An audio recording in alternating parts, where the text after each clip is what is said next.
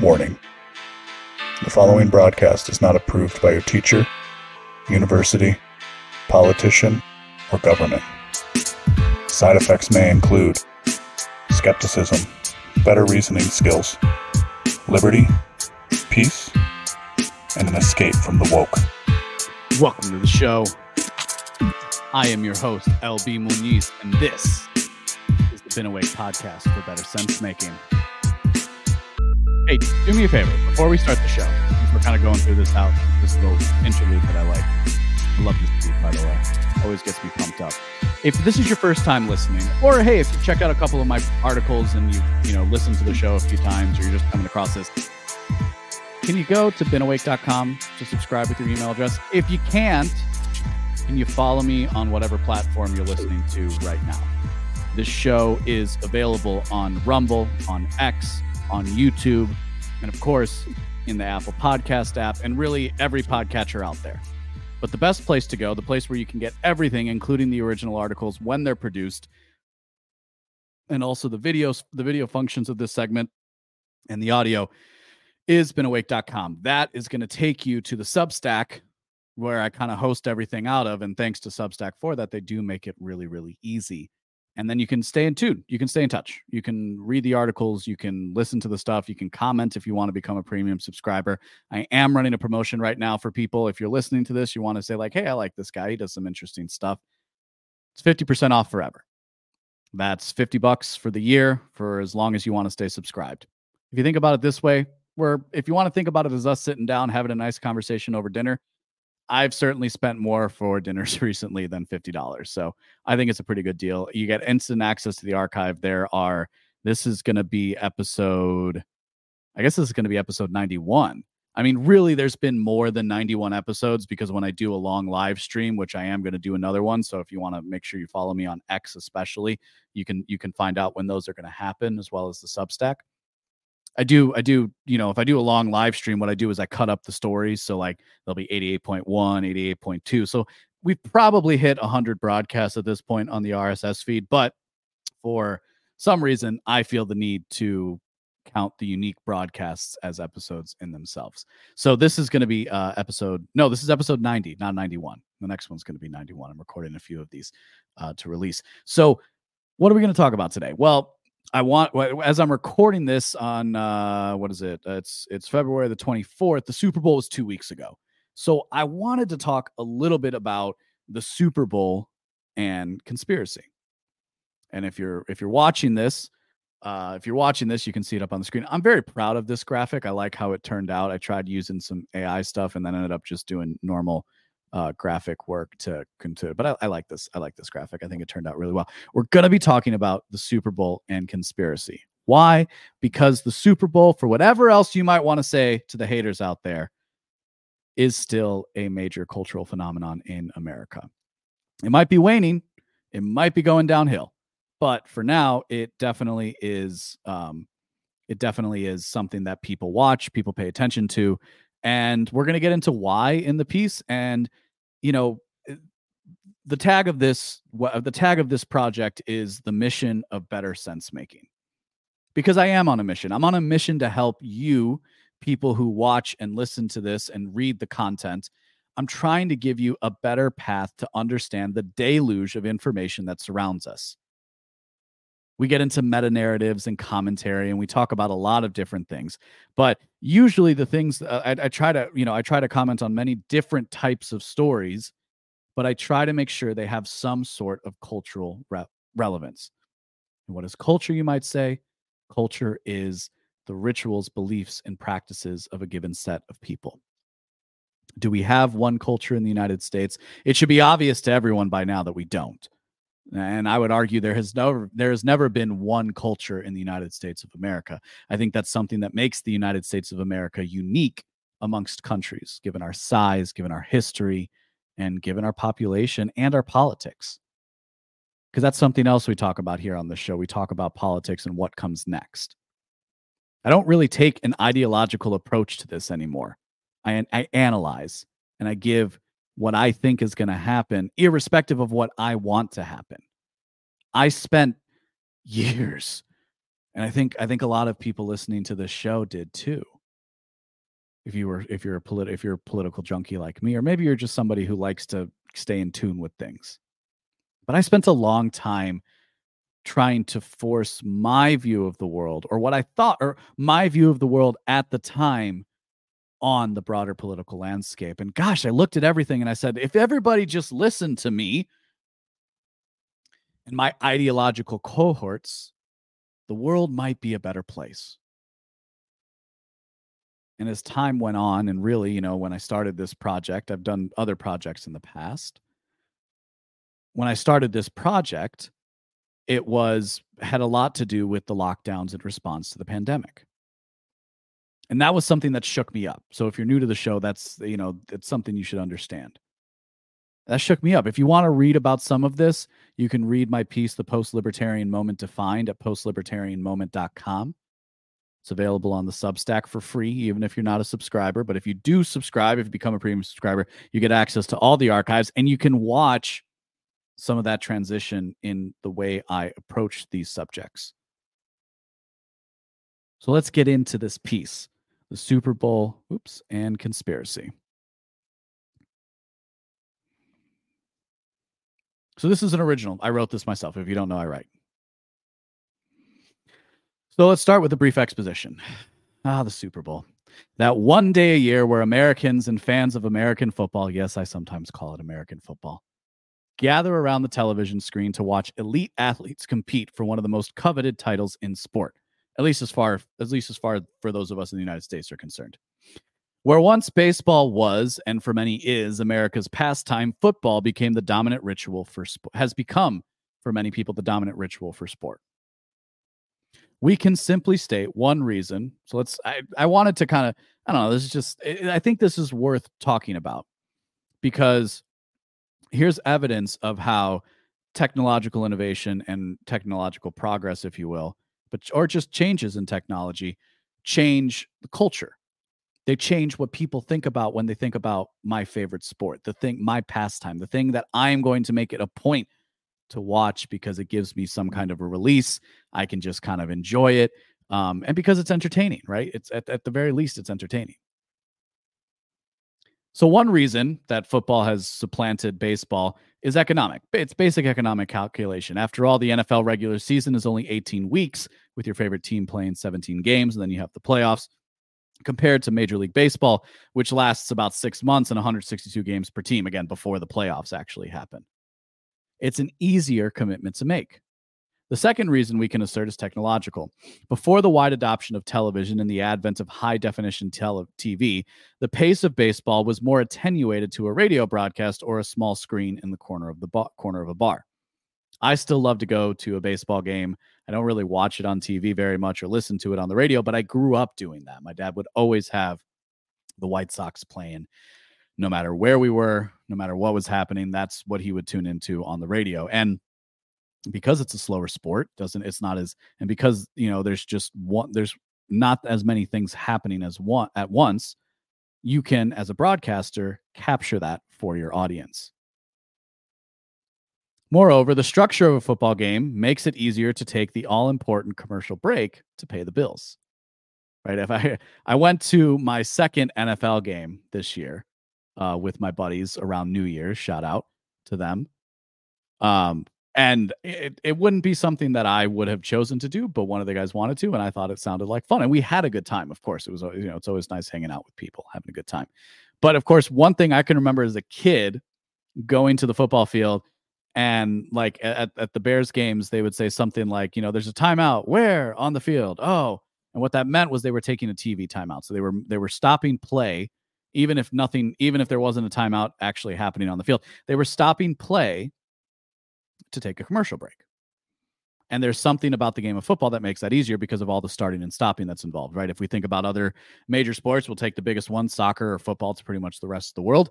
But you know, in in soccer, gameplay is continuous. You don't really take breaks. You get your one half time and then you get your extra time at the end. The, the clock doesn't stop. But in sports like football and basketball, there's a lot of stoppage. There's a lot of stoppage of play that occurs, and football in particular, right? Each time the ball is moved up the field, the team needs to reset and you know the line of scrimmage moves up blah blah blah, blah. so there's a lot of start, starting and stopping so there's a lot of time that you can run commercials which means you can make more money and of course if you don't know the nfl is a billion dollar enterprise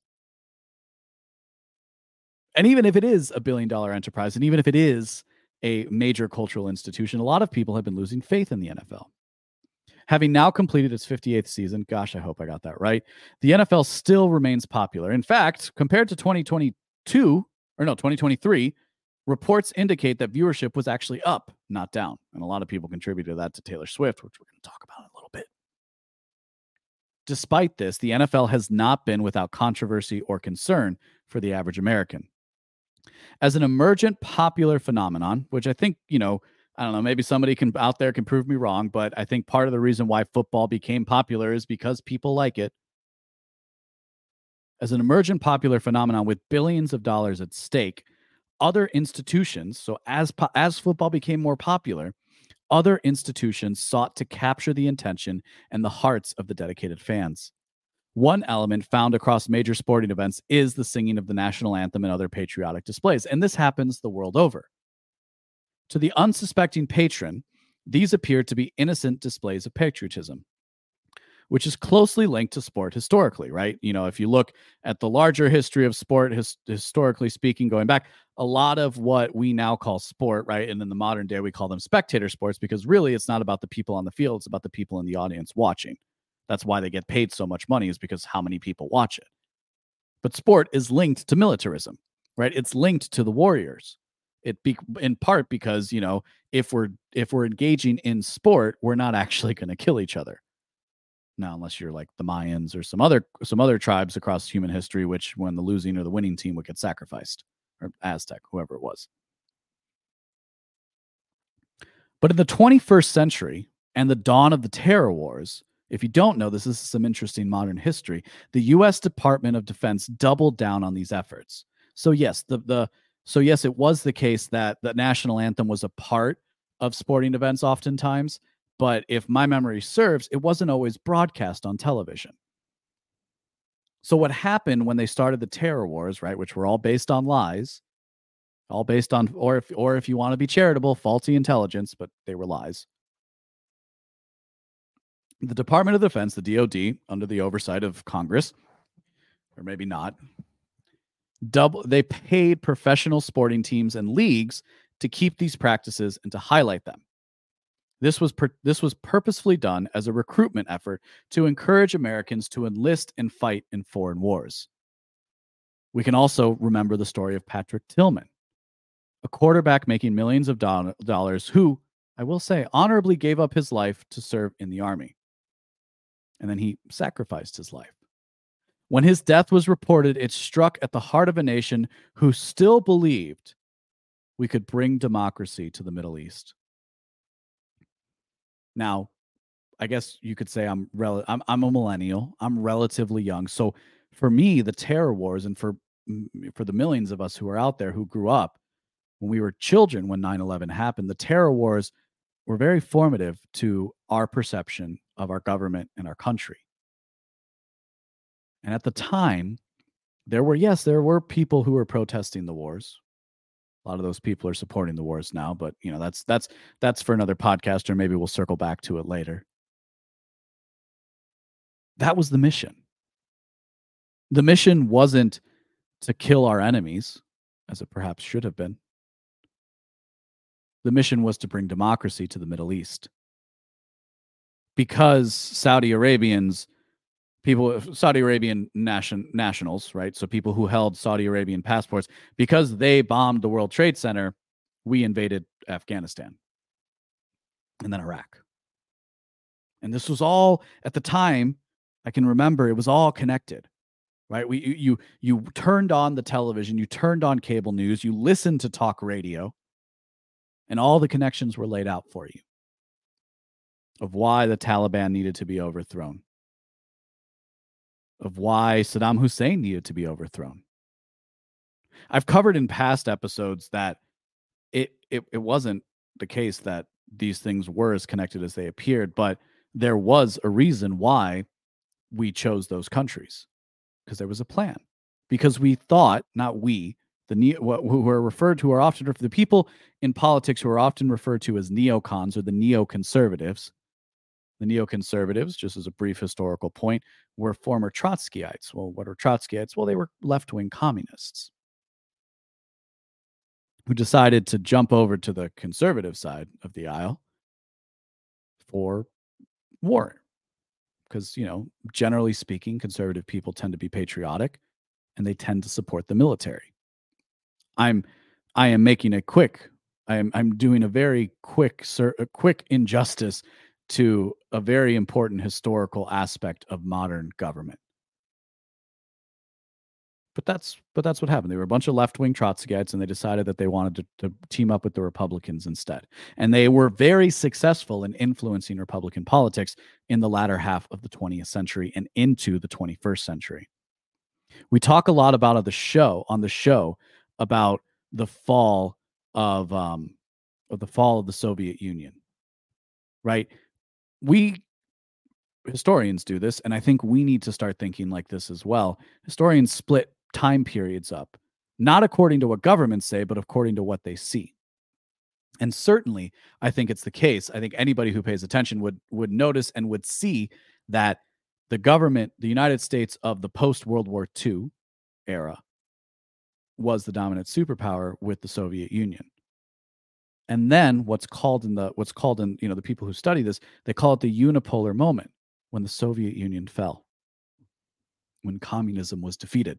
A glorious day for freedom loving people across the world. Glorious day for the people who were suffering under the yoke of communist rule. And it is my contention, and I try to show that in the, I try to I try to demonstrate in the, that in this show when we talk about these things, that that moment was squandered and destroyed for future generations. Instead of being the leader the world needed, people like the neocons, as I referred to them as before, decided to press their advantage. And that led up to what happened on 9 11, what happened in the aftermath of 9 11, which was destabilizing countries, displacing millions of people. We just take it for granted now that there's that this that there's these migrations that happen across the world you know, if you listen to people like Bernie Sanders, they they blame it on climate change, which is a lie. Right? Like, why are we going to look at why are we going to look at environmental cl- cl- climate climatic climate trends over decades based on faulty models when we can look at the reality of war when we can look at the reality of cities that existed that no longer exist millions of people displaced. A lot of those people went to Europe. And now Europe has a lot of problems. They have a lot of instability because of that, because it wasn't a natural emigration. It wasn't an emigration of choice. It was an emigration dictated by the United States government squandering its position as the world leader. And that's where we find ourselves today in 2024. But like I said, there were people, there were plenty of people who were talking about this at the time. I wasn't always paying attention to them, but I was a child, but adults were. Adults adults ignored this. The important details of Patrick Tillman's death were purposefully covered up, as the late Justin Raimondo wrote. First, they told us Tillman was killed by hostile fire fighting for Bush's crusade to export democracy to Afghanistan. Then they said he was felled by friendly fire, i.e., by his own troops. New revelations suggest, although they don't conclusively prove, that this fire may not have been all that friendly. What I want to know, Justin Raimondo writes, is how could someone who was apparently killed from 10 yards away and was hit by three bullets in very close proximity on the forehead be a victim of friendly fire from 90 yards away, as claimed? The piece I pulled from this was written back in 2005, 2006. Kind of something that's forgotten, but at the time it was integral to the story of the NFL. His image was blazoned across the screens. Of course, his former teammates remembered him fondly. And we were told it was all for a good cause. it wasn't just the NFL that did this. That's just, you know, that's just the that's just the that's our zoom in point. That's our point of entry to this story. It wasn't just the NFL who took money from the government. But again, as we kind of have pointed out, the NFL is one of the biggest uh, professional football or professional sporting leagues in the United States. So you go as a child and you sing that you hold your heart hand over your heart, you take your hat off for the national anthem, you see the you see the jets fly overhead, there's fireworks, there's men in uniform. It all looks really cool. And you think, "Wow, this is neat."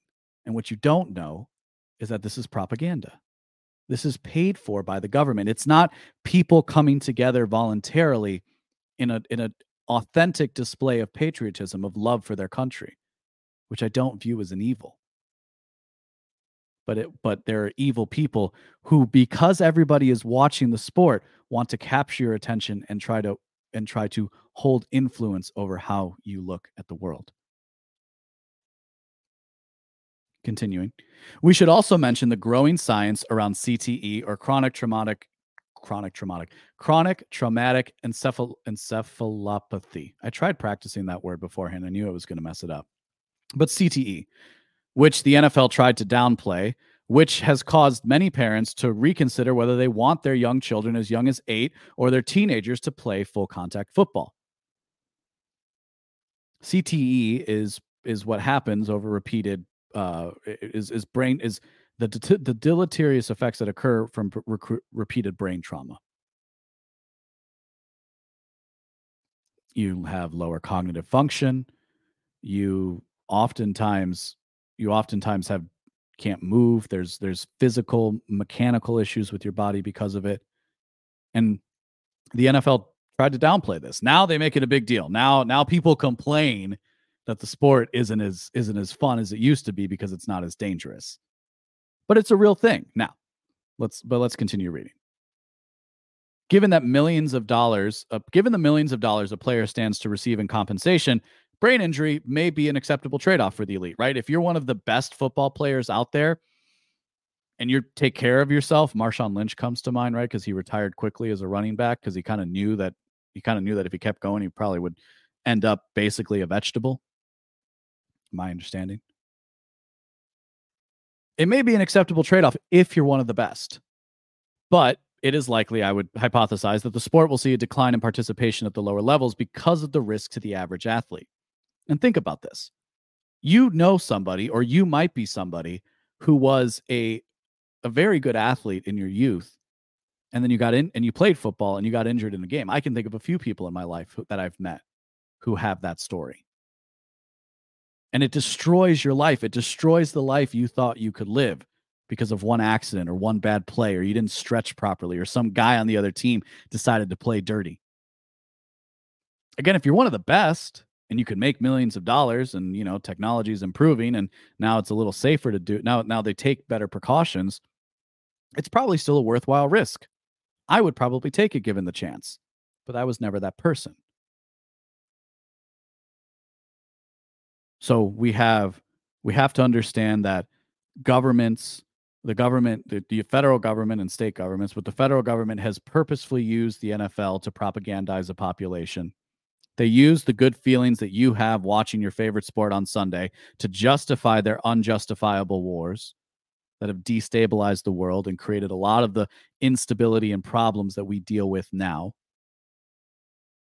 We have real health concerns for the people involved and finally, we have to factor in the growing politicization of the country and its effect on professional sports like football.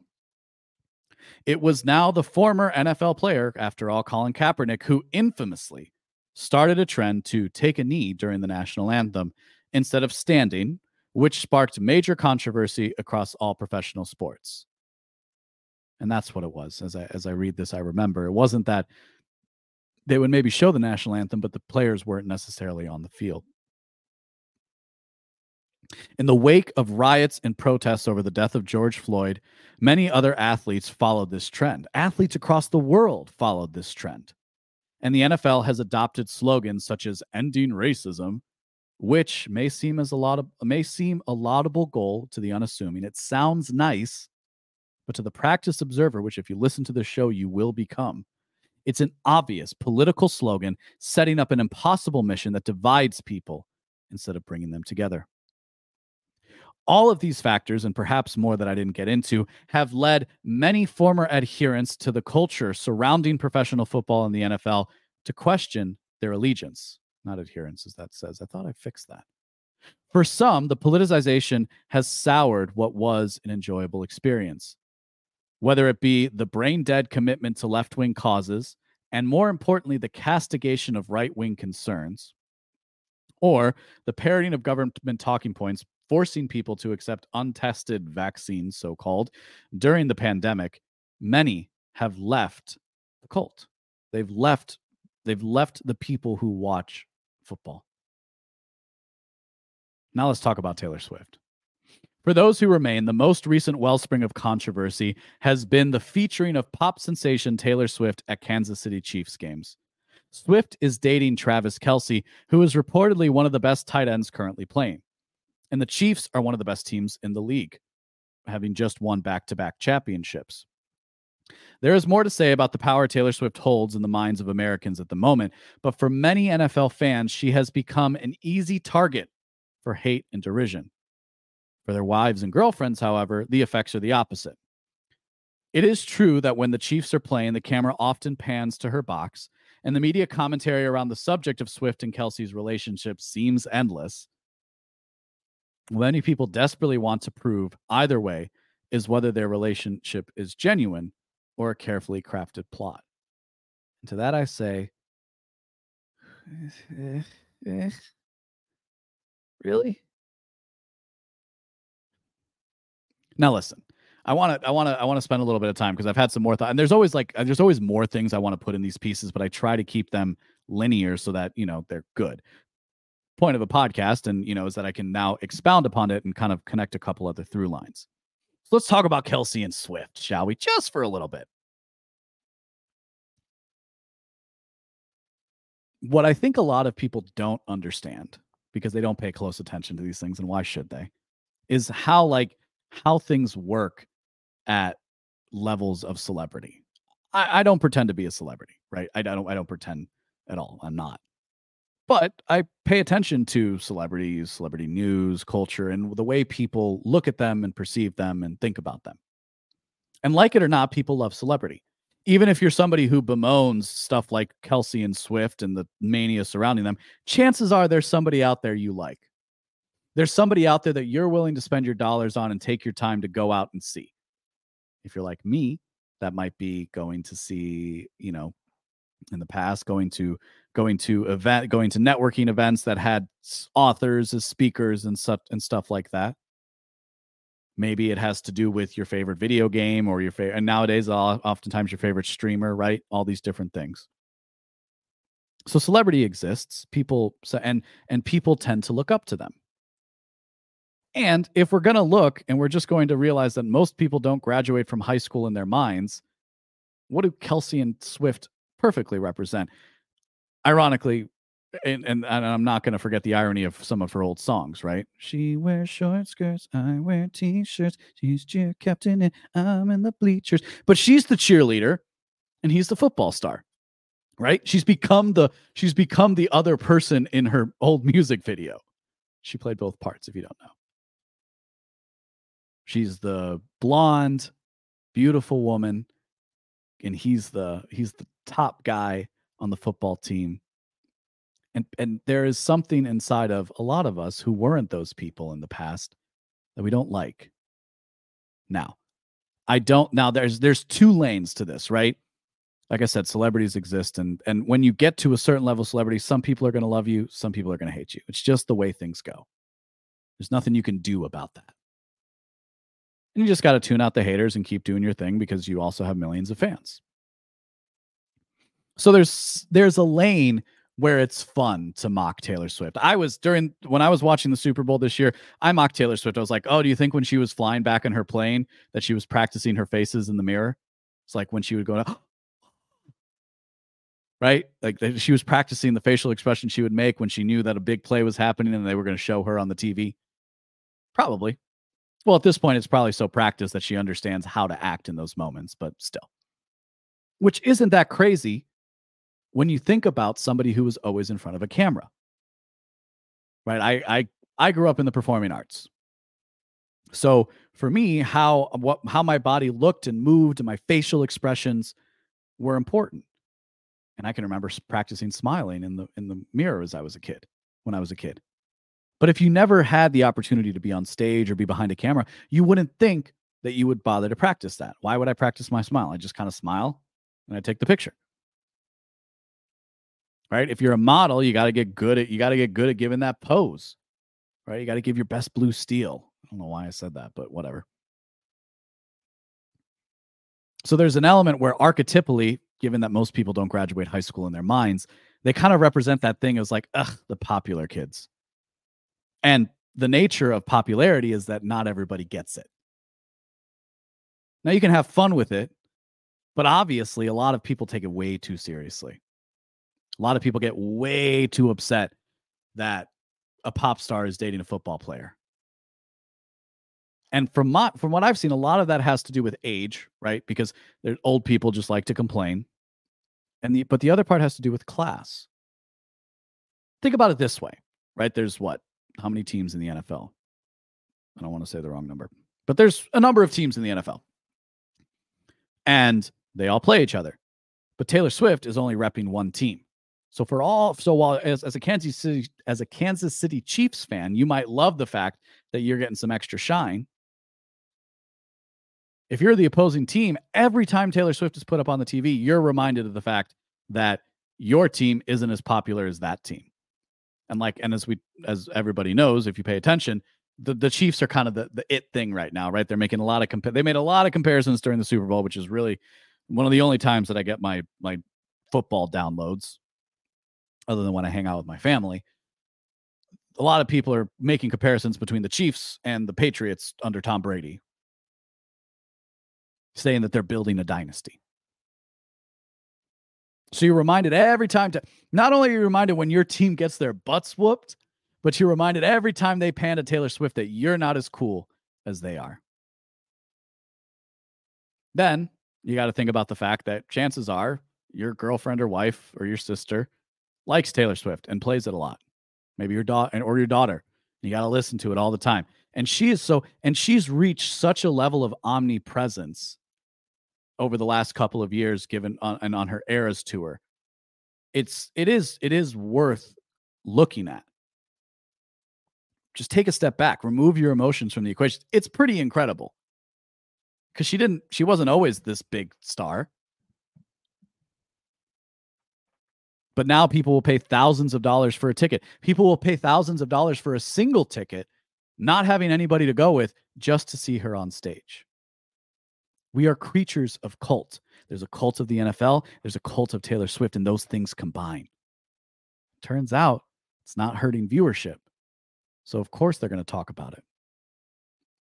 Of course, they're going to pan to her during the game. A lot of the a lot of the articles are like, "Oh, we're going to defend Taylor Swift." A lot of them are pointing out, you know, she was only on there for like point point, like it was like it's like a fraction. I got I actually got it right here. It was a fraction of the time. She wasn't really on TV all that much if you really look at it.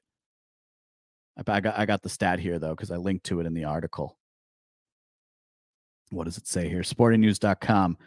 How much screen time does Taylor Swift get during Chiefs broadcasts? Pop star not as visible at KC games as you think. Taylor Swift's presence at Chiefs games has captivated some and inflamed others. She's become something of a fixture at Kansas City Chiefs games. Kansas City games, standing a few leagues above the action as it unfolds in the marshes, which is another aspect of this. She's not sitting on the sideline, she's up in the box right? She's a, literally above everybody. Uh, blah, blah, blah, blah, but let's see. Okay. Uh, she receives just 0.46% of available screen time during the game she attends. Now, let's we want to take apart that stat. We absolutely can because of course, most of the time the gameplay is on the field. So the question is who's who's being panned to outside of the field. So really, if you wanted to do the study and I don't care enough to do it, but you would you wouldn't measure the total time you would take that number but then you would take out all the time all the time of of, of actual gameplay and you would take out all the commercial breaks and you would see how much time is she being looked at by the camera when gameplay is not occurring. And I would venture to guess that number would be a little bit higher than 0.43%. But it's but but but but their relationship, but their relationship is false. It might be. I don't know. I don't have personal knowledge and I don't really care. But what you have to understand about living the life of a celebrity is that yes, some of your life is false because you because that's what you're expected to be. Now, I've asked some people who do know a little bit more about this, and they say, no, I mean, the guy had said years ago he was going to shoot his shot with Taylor Swift.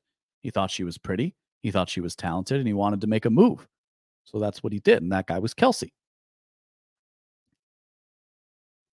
And so, like, and so, like, there, but so it's like, oh, but, but, like, but, like, you know, they, their people, his people talk to her. That that's how it works if we think about a world before dating apps, a lot of, or if you think about what it was like when you were when you liked a girl when you were a kid, did you go right up to her? did you talk to her friends to see if she liked you, and vice versa? If you're a woman listening to this, you probably went you probably went through other channels to make sure your approach was worthwhile. And what I'm trying to emulate here is that what from your position might appear as this play literally being put on for your entertainment could still have genuine roots. Again, I don't know. I don't know. I'm a skeptic.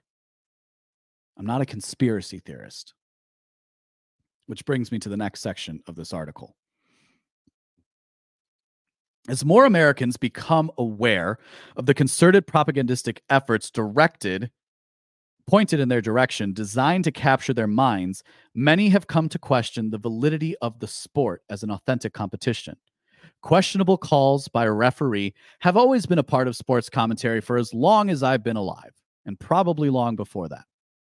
But now, with an added layer of conspiracy. There is an honest question at the core. Are these really the best teams competing, or are the best or are these the best teams for television ratings? Many have wondered whether the NFL is more akin to the kayfabe of the WWE than the pickup games we played as children. And if you don't know this, let me tell you professional wrestling is scripted. So a lot of people wonder if the same thing is happening with other professional sports. It's entirely possible. It's also possible again, you know, we're just we're just just walking through the logic of the situation. It's also possible that sometimes somebody might like somebody else better. Maybe one team came out and bumped the ref and he decided, screw these guys. I'm to, I'm to give them a hard time. Right. We see things like this. But because our techno because technology has advanced and we have high definition TV and all these camera angles, we as the people sitting at home watching this thing for entertainment, we look at it and we're like, how could they miss that? and again some of that some of this is just part of the game right? It's it's fun. It's part of the it's part of the appeal. But i think because like i said and like i say here because people are aware right? We're aware of what the dod did to try and drive military recruitment.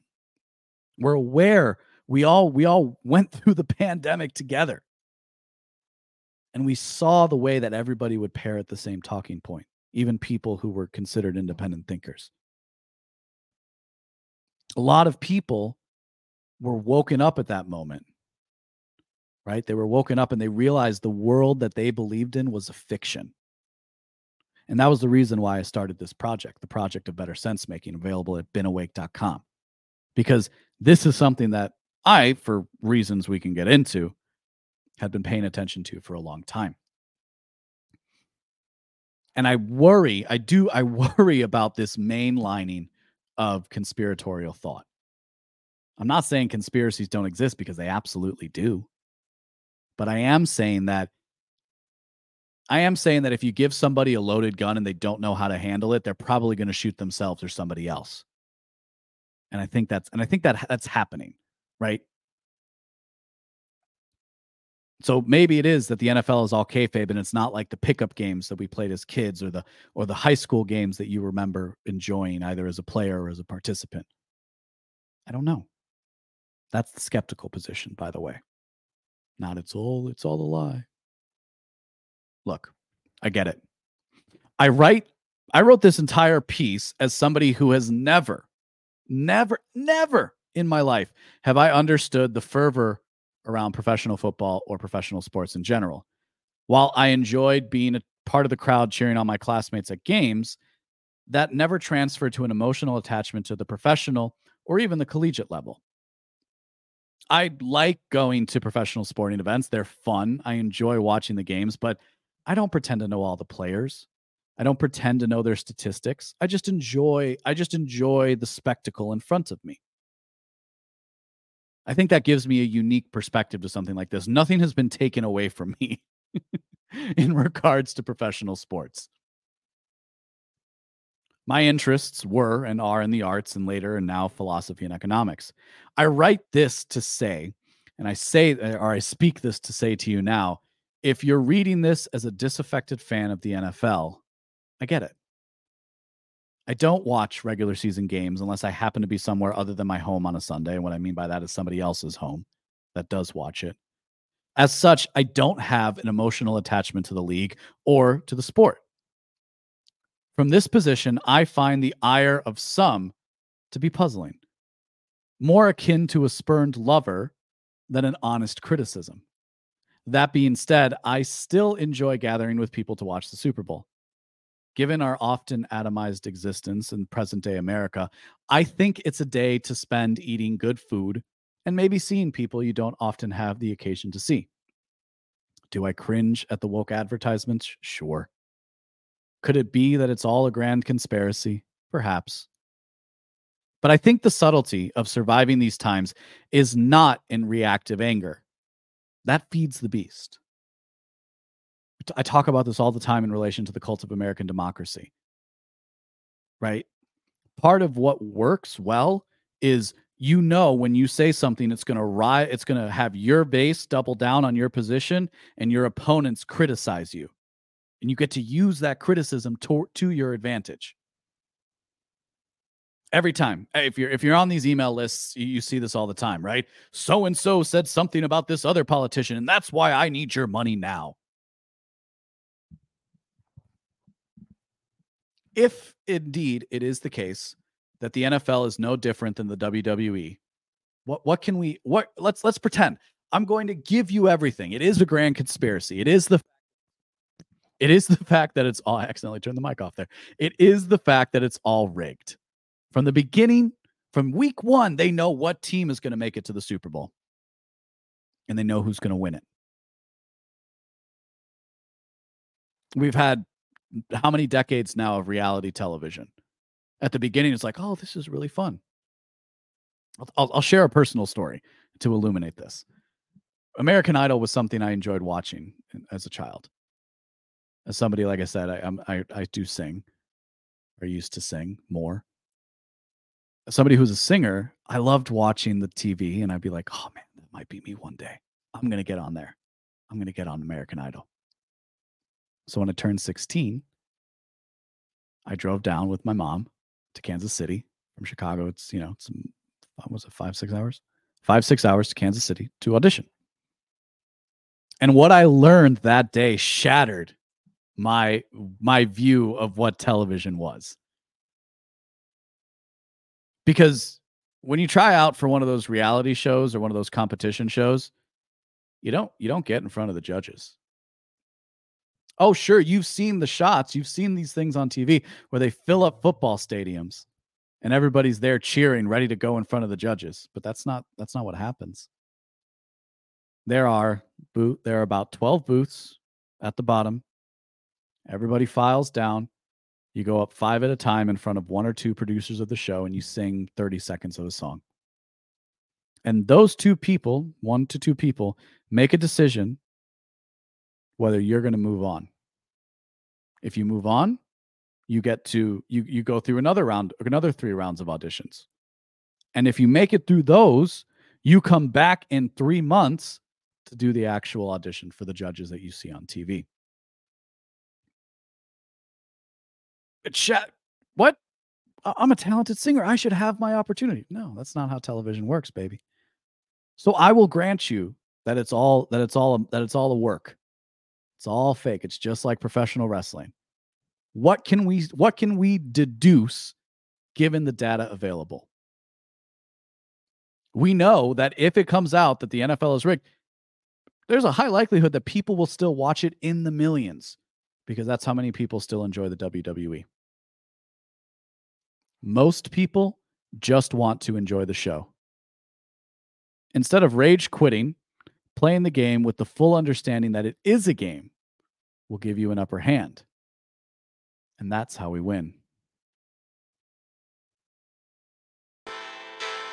Well, I hope you liked this article.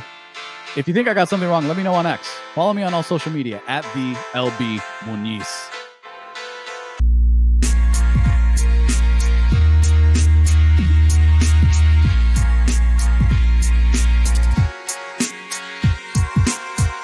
If you like what you heard today, go to beenawake.com to subscribe for future updates. My name is LB Muniz, and I am not one with the woke.